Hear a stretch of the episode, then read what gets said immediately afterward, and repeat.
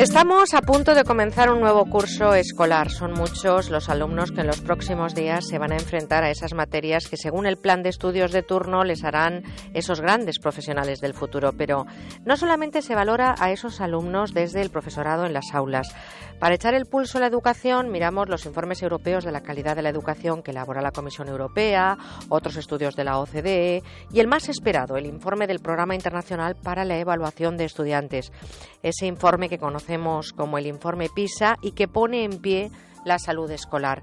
De educación hablamos en los próximos minutos y lo hacemos con el doctor en Sociología, máster en Economía de la Educación y licenciado en Ciencias Políticas y Sociología, Saturnino Martínez. Buenos días. Hola, buenos días. A punto de abrir las ventanas de la escuela de par en par, de llenar con juegos los patios de los recreos y también de enfrentarse los alumnos a la enseñanza. Señor Martínez, los que somos de una generación de estudiantes que no ha vivido con esa espada de Damocles de todos estos estudios, ¿cómo hemos podido sobrevivir?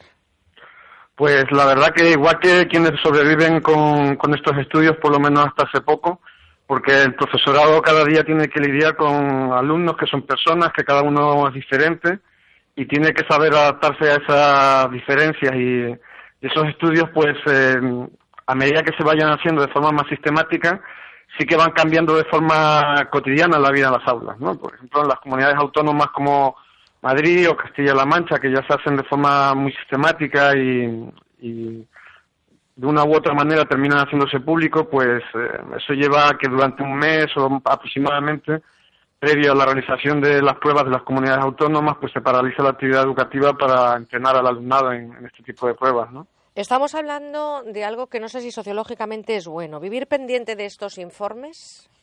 No, sociológicamente y socialmente eh, es malo. Sociológicamente, desde hace tiempo se sabe que cuando le damos mucha importancia a, a un número para evaluar un proceso social, lo que ocurre es que se corrompe el proceso social que se está evaluando, ¿no? ¿Por qué? Porque todo el mundo quiere hacer trampas para quedar bien reflejado en el número y eso lleva a una distorsión, ¿no? Y desde el punto de vista social, lo que ocurre es que al final, la, en este caso en concreto, las clases pues acaban siendo una academia para preparar ese tipo de pruebas y, y la educación tiene que ser algo más que preparar ese tipo de pruebas, es un proceso de formación integral de la persona. Por cierto, eh, esta interpretación de los resultados que se presentan con estos informes eh, reflejan una parte de la educación, pero no toda. Los informes están analizando cuestiones que son eh, muy fáciles de medir, no sé si la matema- las matemáticas, la lectura, etcétera. Pero hay otras actividades y otras actitudes y aptitudes de los alumnos que no se pueden cuantificar en estos estudios. Sí, precisamente uno de los problemas que se le plantean a estos estudios es que eh, si se toman muy en serio el currículum, eh, lo que tienen que aprender los alumnos eh, se limita mucho a lo que se mide en estos estudios. Entonces, por ejemplo, humanidades o ciencias sociales, que también son una parte importante del desarrollo de, de las personas, pues se les piensa a dar menos, menos importancia. Y luego hay elementos que son más difíciles de evaluar, como la creatividad en sentido artístico, como cierta capacidad de relacionarse con los demás, que contribuyen a que haya buenos ambientes educativos. Entonces es cierto que el informe PISA, dentro de lo que hace, desde mi punto de vista, lo, lo hace muy bien, pero la educación es mucho más de lo que hace el informe PISA, ¿no? Entonces, si, si solo no nos focalizamos en, en este tipo de estudios cuantitativos, limitamos mucho lo que se tiene que aprender en las aulas y cómo se tiene que aprender. Sí, porque a lo mejor estamos viendo cómo hay un alumno o una alumna que no es muy bueno en matemáticas y saca una nota eh, muy justa para pasar y, y tiene otras actitudes, pues como música o deporte, alguna actividad que no se valora en el informe PISA, que sin duda también hay que reconocer a ese alumno, ¿no? No somos tan malos los alumnos españoles. Efectivamente, eh, hay eh, otra serie de cualidades que también son valoradas socialmente y valoradas en términos de desarrollo personal, que como no se pueden medir de forma fácil, pues quedan excluidas de estos estudios, ¿no? Y luego también hay una idea como muy preconcebida de que siempre salimos mal en estos informes, y yo digo, bueno, salimos mal, pero salimos tan mal como Estados Unidos o como Dinamarca. Es difícil encontrar otros indicadores de tipo social donde estemos a la altura de, de sus países. Realmente lo que ocurre con el informe PISA es que la, las diferencias que hay entre la mayoría de los países son pequeñas. Hay algunos países, como lo, los países asiáticos, que sí que se desmarcan claramente del resto, pero entre los países europeos la, las diferencias no son muy grandes y, y son tan grandes las diferencias que hay entre países como las que hay dentro de, de las regiones de los propios países, ¿no? Pero en España, por ejemplo... Sí, perdón. No, no, no, perdón. No, que en España, por ejemplo, se insiste mucho en que hay grandes diferencias territoriales en PISA y se atribuye esto a la descentralización educativa, pero el modelo italiano es un modelo mucho más centralizado que el nuestro y, sin embargo, las diferencias regionales son mucho más grandes que las que hay en España. Pero con estos informes, especialmente el PISA, que es el que más eh, fuerza, ¿no?, tiene uh-huh. en los últimos tiempos valorando la educación, eh, esto es un poco como quién puso el huevo y quién es la gallina, ¿no? Eh, al final, ¿vamos a trabajar en la educación para mejorar ese informe o ese informe nos avisa de cuestiones para que nosotros mejoremos la educación? Yo creo que el, el informe hay que entenderlo como un diagnóstico. Si uno se lo toma como una como una competición, como si fuese una carrera deportiva, como si fuese una liga de fútbol, que es lo que hacen la mayor parte de los medios y algunos de sus analistas, creo que es un grave error. Si uno lo toma como una herramienta de diagnóstico, que es como yo lo intento hacer, me parece muy positivo, ¿no? Eh, a mí el símil que me gustaría poner de comparación es como, el, como un termómetro. El termómetro mide la fiebre, ¿no? Pero una vez que uno tiene fiebre puede tener muchas enfermedades distintas y los tratamientos son distintos, ¿no? Entonces el problema de, de verlo como una competición es que parece que si hacemos todos lo mismo eh, mejoraremos, ¿no? Es decir, si, si lo que estamos viendo es quién corre más cien metros, pues el entrenamiento está claro cuál tiene que ser. Y además el informe, no... perdón, el informe también confunde de alguna manera porque eh, hace tiempo Finlandia lideraba PISA dándole mucha autonomía a los profesores. Luego parece que habiendo sido el mejor durante nueve años había sufrido cambios y se quedó atrás. ¿En qué momento nos tenemos que plantear ese cambio, por ejemplo, con la educación y con el profesorado? Que el ejemplo que pone usted es muy bueno, porque durante mucho tiempo se pone a Finlandia como modelo, parece que todos los modelos europeos tienen que orientarse al finés, y de repente el finés parece que baja un poco, ¿no?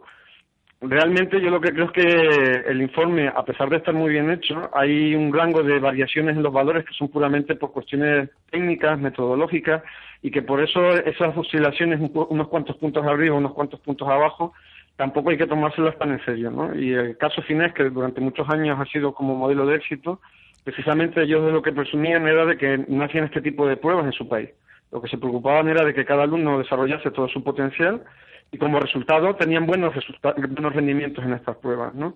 Entonces, eh, lo, lo que prueba esto es que si le damos demasiada importancia al informe eh, como forma de, de cuál debe ser la finalidad del sistema educativo, vamos a cometer muchos errores educativos. Sin embargo, si lo tomamos como una herramienta de diagnóstico para saber cuáles son nuestros puntos fuertes, nuestros puntos débiles, y mejorar a partir de nuestra propia situación, en vez de intentar imitar lo que hacen en otros países, creo que el informe es bastante bueno, ¿no? Y de todas formas, el informe es muy complejo. Cada año, cuando se elabora, se publican seis volúmenes eh, del informe y la, la, la, la cantidad de información que se puede sacar es increíble. Yo me he dedicado a trabajar durante varios años con estos informes, solo he podido Eh, observar una parte mínima de toda la riqueza que tiene este tipo de informes, ¿no? Y luego también hay que tener en cuenta las nuevas tecnologías, porque tampoco se cuenta mucho. España se encuentra en la primera posición en formación T I C en los dos últimos años, ¿eh? Hay un desarrollo profesional tanto uh-huh. del profesorado como de los alumnos que tampoco se resalta. Yo creo que ta- hay que tomar todas estas informaciones, no sé si con pinzas, pero sí en la justa medida que no afecte al desarrollo de la formación y, por supuesto, dejar también esa ventana abierta al profesorado para que se forme y para que se actualice con lo que está demandando la educación del siglo veintiuno. Sí, para eso eh, la propia O C D E también hace otro informe, que es el informe TALIS, y ahí sí se tienen en cuenta estas cuestiones de formación del profesorado, y en el último informe de PISA pues también se tuvo en cuenta el uso de las T I C, y cómo las T I C hasta qué punto pueden ser beneficiosas o, o mal empleadas pueden ser perjudiciales, ¿no? Como un arma de doble filo, ¿no? Digamos, mientras sea una herramienta que se sepa usar bien, puede sacarle mayor potencial al alumnado, pero si consiste en poner ordenadores para hacerlo de siempre con un profesorado que no está adecuadamente formado y un alumnado que no encuentra aplicaciones que le motiven, pues puede no funcionar tan bien, ¿no? Yo, para terminar, le pido que ponga nota a la educación española. Pues yo le pondría como entre un seis y un siete. Es decir, en comparación internacional eh, lo hacemos más o menos como en otros países y debemos tener en cuenta que partimos de una situación de origen que era de mucho más atraso histórico que en otros países, ¿no? Entonces hemos mejorado rápidamente Es cierto que en los últimos años nos hemos estancado un poco y por eso ponía una nota como, digamos, de entre seis y siete, ¿no?